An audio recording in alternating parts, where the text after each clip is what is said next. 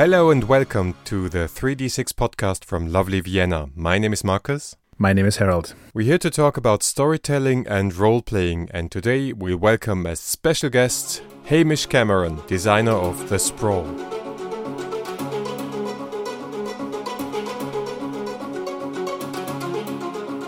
Okay, so today we are joined by Hamish Cameron, designer of The Sprawl. Welcome, Hamish. Hi, thanks for having me on the show. Thanks for coming on. Tell us a little bit about your background for the people who don't know you, in particular with your relationship uh, to cyberpunk and PBTA. Yeah, so I've been um, I've been a role player for many years, and one of the first games that really caught my attention was Shadowrun. So I've been into cyberpunk for a long time. I can't remember now whether it was Shadowrun and Cyberpunk 2020 that got me into reading cyberpunk literature, or whether it was the other way around. Um, that that information is now lost in the depths of time, unfortunately. But I started playing PBTA with the pre-release of Dungeon World in about 2010, I want to say, and very quickly realized that it would solve my problem with other cyberpunk games that it takes too long to do most things and it's hard to play satisfying missions. Was Dungeon World your sort of template you started with to come up with a cyberpunk game? It was originally, yeah. I started off thinking that I could hack Dungeon World to play a mission based cyberpunk game. Very quickly into development, I realized that Dungeon World wasn't actually doing the kinds of things I wanted to do, and I needed to take it back to, to Apocalypse World. And so, from a relatively early point in its development, it became an Apocalypse World hack rather than a Dungeon World hack. Yeah, you used the label mission based cyberpunk game. Where does that term come from, and why uh, was making that distinction important to you? Yeah, to be honest, I'm not sure if anyone else has specifically made that distinction before, or if I come up with it, came up with it on my own. It seems an important distinction to make because when you read cyberpunk literature, it's not necessarily so much about the missions, but when you play cyberpunk games, at least in the tradition of Shadowrun and, and Cyberpunk 2020 and all the others, uh, and that is the tradition ultimately that the sprawl comes out of that style of play. Then it's it seems important to specify that th- these are about missions. These are about a team of professionals doing a job, uh, and the various fallout things that revolve around that. So Neuromancer, the novel, in the same way, is kind of around about a mission, but Count Zero and Mona Lisa Overdrive, for example, and a lot of other cyberpunk literature are not necessarily about the mission so much. They're about other things around it more. Whereas the sprawl puts the mission first, and I thought it was worthwhile putting that sort of on the cover of the game, as it were. When you mentioned that you started with Dungeon World, that for me is in a way the opposite of a mission based game because most of fantasy games and Dungeon World especially is more about people just going somewhere and the adventure happens to them. Whereas all the cyberpunk games are so much more about preparing for a mission in a way. I mean, it never works out to prepare for a mission, and that's kind of the charm of cyberpunk. But it's it's a for me it's a very different structure. So as you said, you quickly realized that Dungeon World isn't exactly the perfect approach, but what made you aware of it? Yeah, I actually don't think it was the structure of it that um, made me change. I think it was the way, more than anything, it was the way that like damage and combat worked, and I didn't want the sprawl to be about that kind of like that kind of action. In the sprawl, the combat moves are more of a conflict resolution style than a task resolution style. Um, to sort of call back to that old terminology that not too many people use anymore, or at least I don't hear very often. So, Dungeon World, you are more doing a kind of blow by blow combat, and uh, that didn't that seemed to put too much focus on combat for me. Um, the other thing I'd say about that is fantasy games coming out of the D and D model there's so many different ways of doing them and everybody thinks they are playing d&d and that's how it works. um, and so that kind of style where you're wandering around and the adventure happens to you is more of the kind of like sandboxy style. I've certainly run a lot of games like that but i've also run a lot of games where it has been a little mission focused. And i know some people have uh, used the sprawl's mission structure to run fantasy games, more in that sort of like Blades in the Dark heist style, or even in a like almost module style adventure. Like you meet a wizard in the tavern and he tells you to go do a thing and he's going to pay you something afterwards. But I don't know. It's, it's one of the joys, I guess, of Dungeons and Dragons and that style of heroic fantasy that it fits so many different styles of play.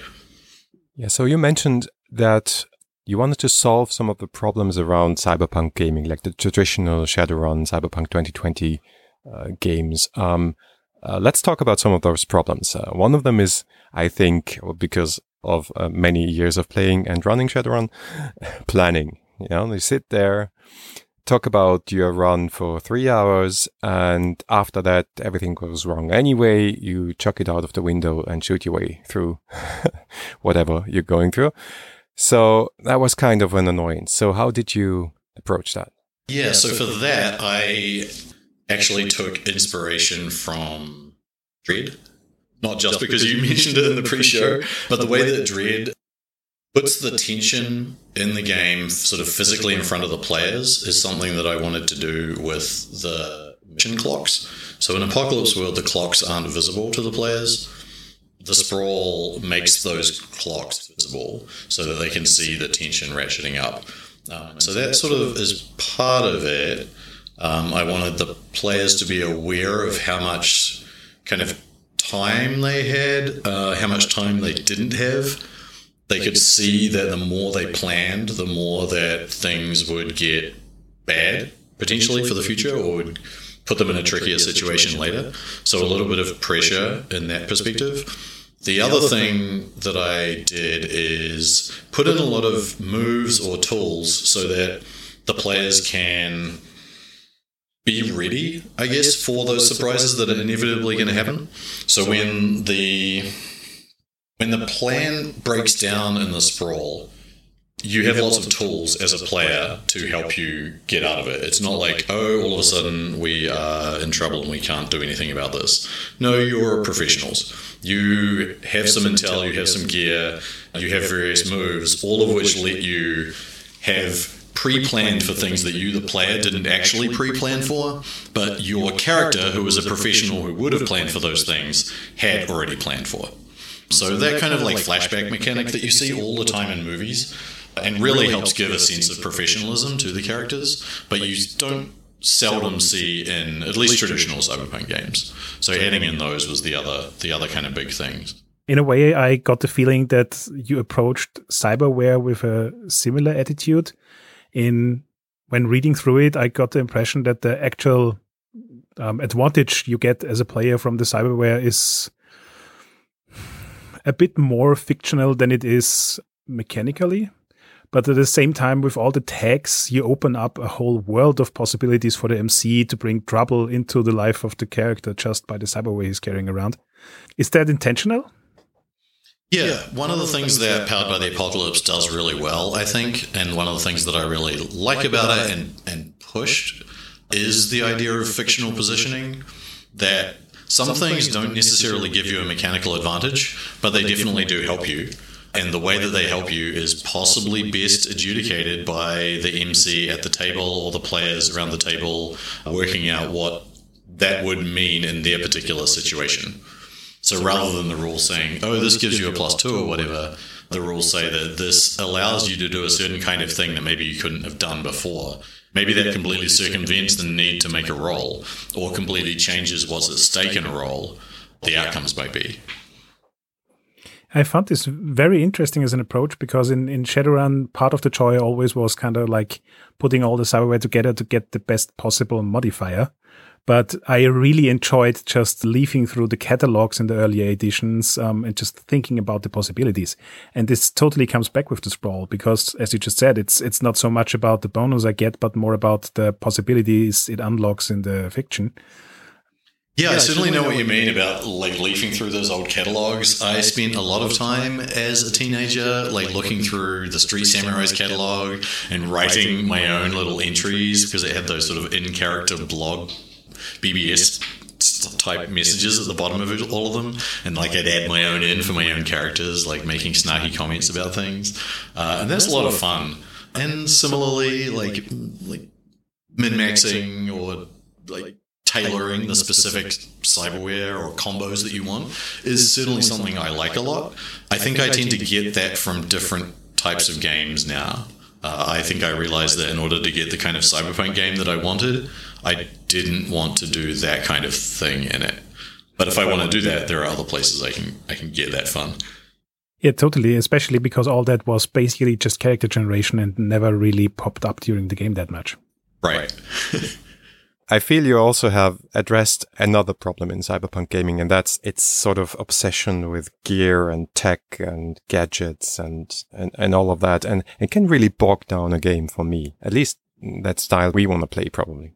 It can, yeah. That idea of like you have this intensely long planning session and then you have an intensely long shopping session where you try and work out all the things you need and you ask the MC or the GM how like okay so can I buy a inflatable raft?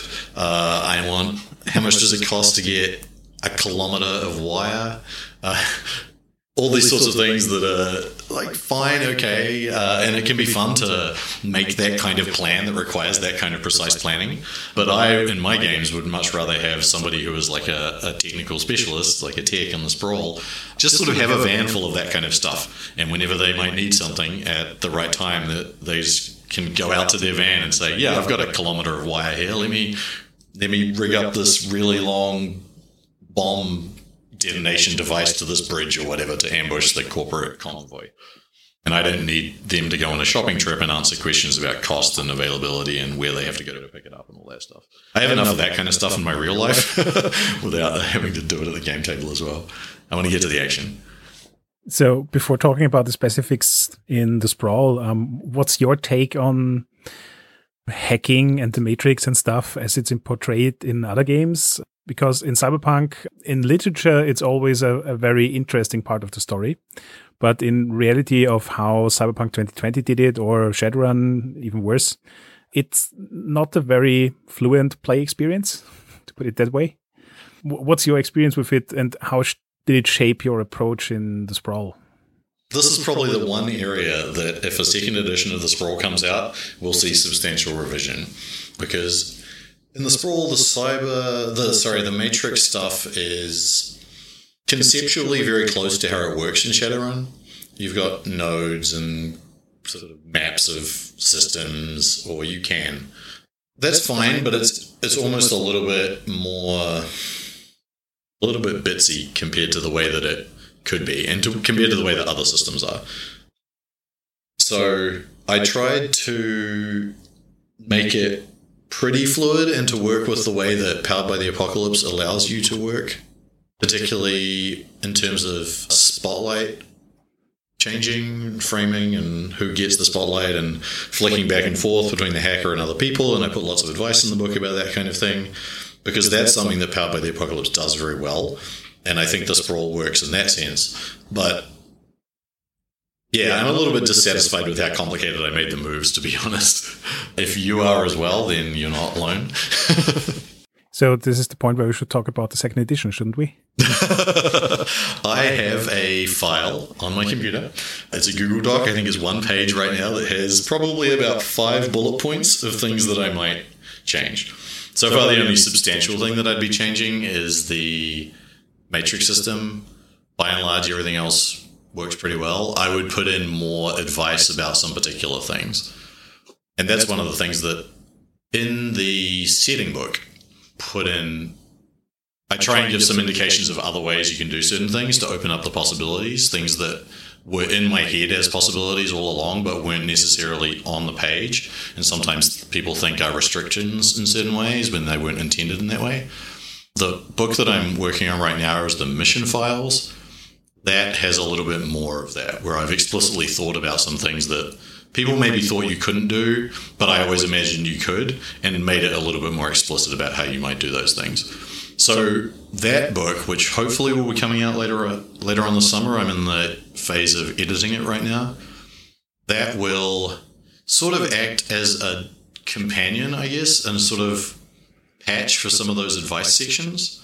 All of that is to say that I wouldn't expect a second edition anytime soon. I have a few other projects that are burning a hole in my brain first. And once I'm done with those, then I might look back to it. And realistically, that's probably not for another four years. At least there's a chance for it. Yeah. yeah. I mean, especially if it continues to be as popular and people keep talking about it. And I don't know if that matrix problem keeps annoying me. But interestingly, a lot has happened in that genre, also in the PBTA space, like the Veil and Headspace, Six World, Hydro Hacker Operative, and so on and so forth. It's, it's like one of the larger genres in PBTA.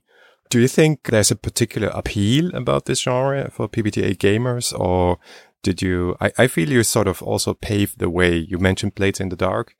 Funnily enough, I, I read Blades in the Dark before I read The Sprawl and then I saw, I thought some, oh yeah, there, there, there it comes from. So how do you see the whole development and, and evolution of those kind of games in, in PBTA? The Sprawl was the first to be published, the first to actually come out.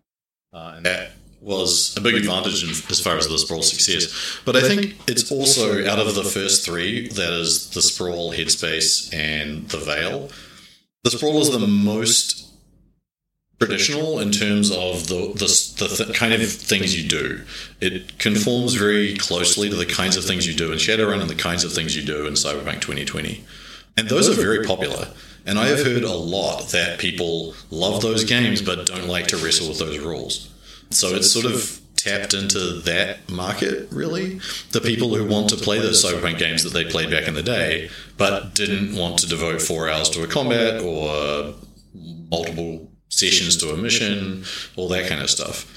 And then I guess more recently, and probably really since Fraser started really going on the Veil and producing like secondary things, there's been this sort of secondary explosion, I guess, of cyberpunk in the Powered by the Apocalypse space, which just shows a the popularity of cyberpunk as a role-playing genre, but also the different ways you can take it, the flexibility of the genre, and the way that it can speak to different concerns. I think Hydro Hackers and Hack the Planet raises Blades in the Dark hack for uh, eco cyberpunk really show a couple of different ways that you can take pretty contemporary political and ecological concerns and play them out in that near future highly corporate space, which is extremely relevant in this day and age. A recurring point in our discussions about PBTA games is the way that these games are US their designers uh, formalize what is typical in a particular genre or in a particular setting or in a particular type of game in, in the form of moves. And for me, this is sort of really, it gels into uh, three moves in your game, and that's get the job, get paid, and hit the streets. Can you talk a little bit about those? Yeah, the get the job um, and get paid combo is probably my favorite part of the sprawl actually, and it's this is an interesting segue because based on what um, Harold was just saying about the way Shadowrun jobs, like always, and obviously your experience and in my experience as well, turn into giant clusterfucks. I wanted to encode that so that everybody who plays the game knows that that's going to happen and has some a little bit of control over it. To be honest, so when the when anybody looks at those moves, they can immediately see that there is trouble here, but also that they, as the players, are going to get to choose what kind of trouble they get in. And that is something that I, I really like. I think that idea of the players getting some input into what kind of mess up the whole thing is going to be is uh, a powerful part of PTBA. So when you say that, Harold, and I also am of the same opinion that most Shadowrun missions end up as clusterfucks, I'm always surprised when people get annoyed at those moves, and they are probably among the most contentious moves when people online are talking about the sprawl, whether that be on various forums or Google Plus or whatever. And this is mostly people that I'm not necessarily directly having a conversation with. I sometimes see them having these conversations elsewhere, where they get annoyed that the mission's going to go wrong. And I'm like, have you played Shadowrun? Do you know what actually happens? Like, what kind of games are you playing of it where this doesn't happen? Because my experience is that the Johnson is always out to screw you. The mission is always going to go wrong in some way, and you're always going to have to kind of shoot your way out. And then probably it's going to be a setup. Like those are just the experience of playing Shadowrun for me. So I encoded that into the sprawl. And but then some people obviously have a vastly different experience, but they don't think that's the case, and it doesn't work for them. And well, cool, that's fine. It does work for me though. Hit the street. I I've never really thought of it in combination with those two. What I like about Hit the Street is that it removes the ability to just say, or it's part of a system that removes the ability, along with research, to just say, oh, I talked to some people, now I make the roll, here's the information. And it takes the talking people away from that. Like you can do that if you're just looking it up online, that's fine. But if you want to talk to people, then you have to actually tell me about the people, and you actually have to engage with the people and engage with the parts of their life that might complicate the mission, usually. And that is one of the moves that kind of brings the outside world into the sprawl and engages the what could be a relatively simple kind of like get job, do job, get paid, get job, do job, job, get paid pattern into something that is more engaged with the wider world. Um, is that the kind of thing, um, Marcus, that you were thinking of when you think of hit the street in that combination? Yeah, I also thought of those three as very distinctive parts of any Shadowrun or Cyberpunk 2020 adventure. It's also sort of codified in the books. And I, I totally agree. And it's also part of my favorite part of the game that the empowerment of the player to choose their own downfall and to choose what goes wrong is, is very strong. And, um, the legwork part for me is sort of, uh, well, it's it's a, it's a building block that is not part of the actual action part yeah, of the run. So from that's why I, I sort of see those three as a as a combination. But of course, you're right. The get the job and and get paid is sort of that's the bookmarks, and that's what's I think also sets the sprawl apart and sets probably sets the tone and gives you a great ending to any mission. Yeah, and I, I like having some sort of some sort of mechanical thing that helps wrap things up. And that's not to say that that role is the end of the game, but it points towards it. And I think endings is something that games need to think about more. And was, was just not to say there are games that, uh, that there aren't games that do that. There are a lot of games that do that, but it's something that more open-ended styles of gaming don't necessarily think about. Um, actually, hit the street along with declare a contact was one of the parts of the game that got worked on quite a lot. Um, there used to be this whole other subsystem, a move called obligations. You used to have to choose some contacts at the start, all sorts of things about maintaining ongoing contacts. And all of that was sort of inspired by that chapter full of contacts at the back of the Shadowrun book that you used to, every player had to choose some contacts. And then I ended up simplifying that right down and sort of abstracting it, but also putting that more in the hands of the players. So the players get to declare the contacts as they go and as they become useful in the way that you'd expect to find in a movie. And then their obligations are more tied directly to the specific instance of, oh, I want help with this. Well, let me tell you about this problem I have that maybe you can solve for me, rather than having a whole lot of sort of before the mission rolls about a bunch of people coming up to you with their problems because of all the stuff that, that you'd done for them over the previous like five missions or whatever.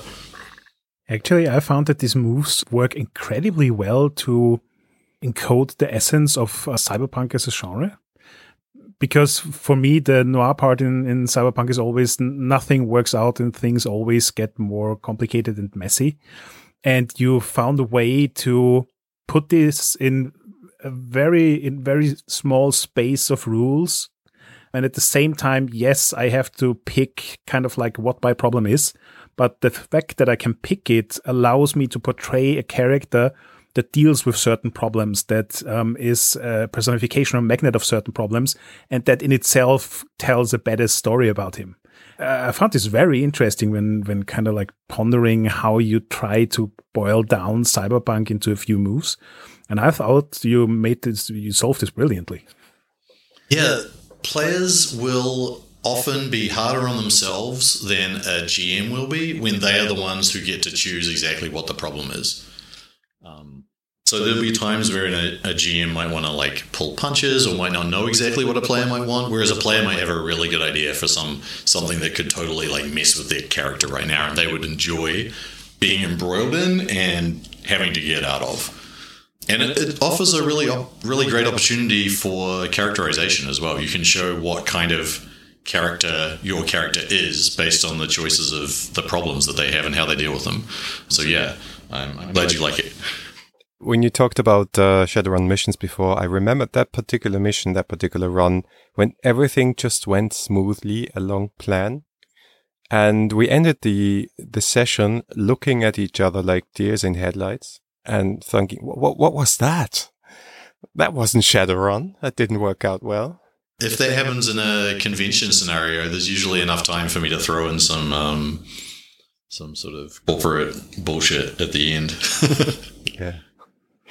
But what I'm what I'm really wondering about is how to run this because when I first read Dungeon World, I thought it was this was totally impossible to improvise an entire dungeon adventure. Then and I find found out it was possible. And I had the same experience when reading the sprawl. I thought, well, I cannot make up all of those security systems on the fly. And, and what about the guards? And what about, what about cyberspace? And what about matrix? How, how the, how do I come up with this? So my question is really, how do you prepare for a game of the sprawl as an MC? Um, how do I prepare or how should a hypothetical MC prepare? how do you prepare? I have read a lot of cyberpunk and I have watched a lot of cyberpunk movies and I've watched a lot of action movies. So I have this sort of backlog of images that I can pull from. Um, so that's one of my pieces of advice. And this is what I do. And this is what I think can work for anyone as, as one step at least is that you, before you're going to run something, watch some things. Like even if it's just little short movies to give you some sense of tone and theme, uh, or if it's like longer action movies of the type that might suit whatever your play group is into. So whether that be things like I don't know, like the Bourne Identity or Transporter, Transporter, um, the Transporter, or a more serious kind of spy movie. If your if your group is a little bit more kind of low key and subtle, there are a lot of different possibilities for action movies, whether they're sci-fi or not. Because the Sprawl is essentially a heist game, there are a lot of heist type narratives out there that you can pull from. So that's one of the major things I do, to be honest. The other thing, I guess, is like brainstorming some particular cyberpunk images you might want or particular characters you might want. I don't necessarily try and lay them out in a particular sequence, but if I have the idea that I want them to be talking to some like silver armed, neon haired, cyber warrior dude in a noodle shop, then I can scroll a few notes about what that might look like and then if the opportunity arises, that can come into the game. So lots of little modular things like that. You can do a lot of work with the clocks. The legwork clock and the mission clock are things that you can just use the kind of generic ones and that'll usually work. But if you're worried about like not being able to come up with something good on the fly, then you can think about those beforehand and you can encode things for yourself. And bearing in mind that those clocks are both prescriptive and descriptive. That is, that if what happens on the thing on the clock level happens in the game in the fiction, then the clock advances to that level. Or when the clock advances, that thing can happen. And either of those can help you a lot. And then finally, I think putting it back to the players. Like if you ever end up in a situation where you just don't really know what to do as an MC, you can you can ask the players for ideas too, whether that's like on a the level of an NPC. Okay, so there's there's a guy here. He looks suspicious, and you, Mister Hacker, you have seen this person before. Tell me who they are. And then once they give you some ideas, you can riff off those, integrate it with whatever you know about the mission already, and just kind of wrap it all in. And the, these kind of techniques are definitely not unique to the Sprawl or to Cyberpunk. You can do them for any kind of game. I do a similar kind of thing when I'm running fantasy games, to be honest. The same kind of just drawing on various images of fantasy type narratives that I've seen before, thinking about how they relate to the to the players and the characters at the table, and asking the players for ideas. I wanted to ask you about directives because I got the impression when first reading them that they are very close to bonds in Dungeon World, but in a way they are phrased more cleverly to fit into the cyberpunk genre to actually be a directive instead of just a description of how people are related to each other. And I think they actually work very well to bring in that in literature so often existing conflict between main characters because they have different agendas. But in my experience, that rarely comes up in any games you play because people usually like to be a group where everybody likes each other. I mean, obviously there are also other groups, but either you have the the kind of stereotypical crew where everybody works against everybody, or you have a crew where everybody wants to work together. And directives, I think, work very well to uh, find a balance between the two. So I'm curious, kind of like how that evolved, if that was the intention from the beginning, or if you play tested this and figured out how it works and stuff like this. Uh, yeah. Uh, how did? I'm trying to remember how XP originally worked in the sprawl, because it wasn't always directives. The idea of getting the mission directives, mission directives were sort of always part of it or very quickly became part of it. Personal directives actually come out of keys from Shadow of Yesteryear, yesterday, Shadow of Yesterday, rather than from Dungeon World bonds. Although there's obviously some relationship there, and I'm pretty sure that keys are in some way behind bonds. But the way that keys directly give you a task that when you do it, gives you XP. That kind of push the button to get the reward kind of thing is a pretty powerful motivation, I think. I certainly find it so, at least. And if nothing else, the Sprawl is the kind of cyberpunk game that I want to play. So there's a lot of it that's that I did because I, I like it that way. If you've played Lady Blackbird, that's also the same key system, although there it's a little bit yeah, far, far more of it. Um, I think one of the things about directives is that I had to work out how to how to make them applicable enough that they would probably come up most of the time if the GM is paying attention or just on their own, at least two, one to two to three times in a session, without making them all over the place. So some would never come up and some would come up a lot. And this is still a balancing act that I think depends a lot on the way that your table plays. So I think different people have a different experience of how they work and play. I don't know if that answered the question. totally. I was completely wrong. It's not coming from Dungeon World, it's coming from Keys. You're totally right. So let's take a look into the future. What are you currently working on? What's coming up for you? The Mission Files book for the Sprawl is the next thing uh, that will hopefully be out later this uh, summer, in North American, um, yeah, Northern Hemisphere summer. As I mentioned earlier, there is the cyber fantasy setting for the sprawl, which I hope also will be coming out this year. That's called Touched.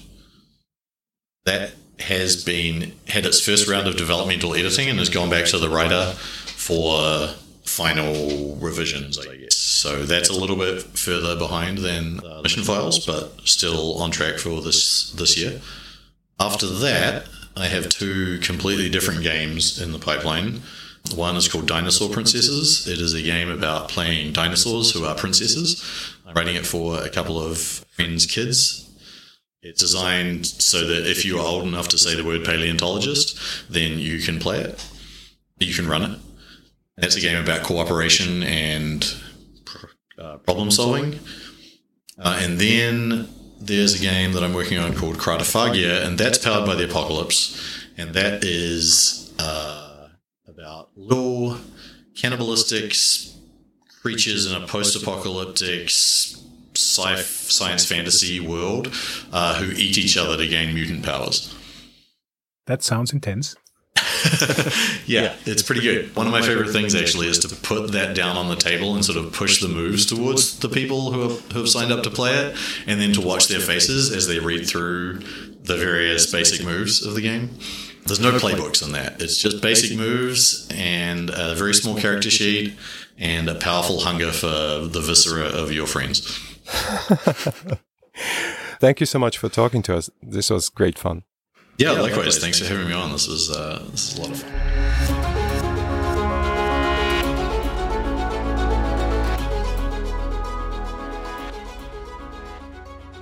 Thanks for listening. If you have any questions or comments, please leave them on Facebook, Twitter, or on our website 3w6.fm.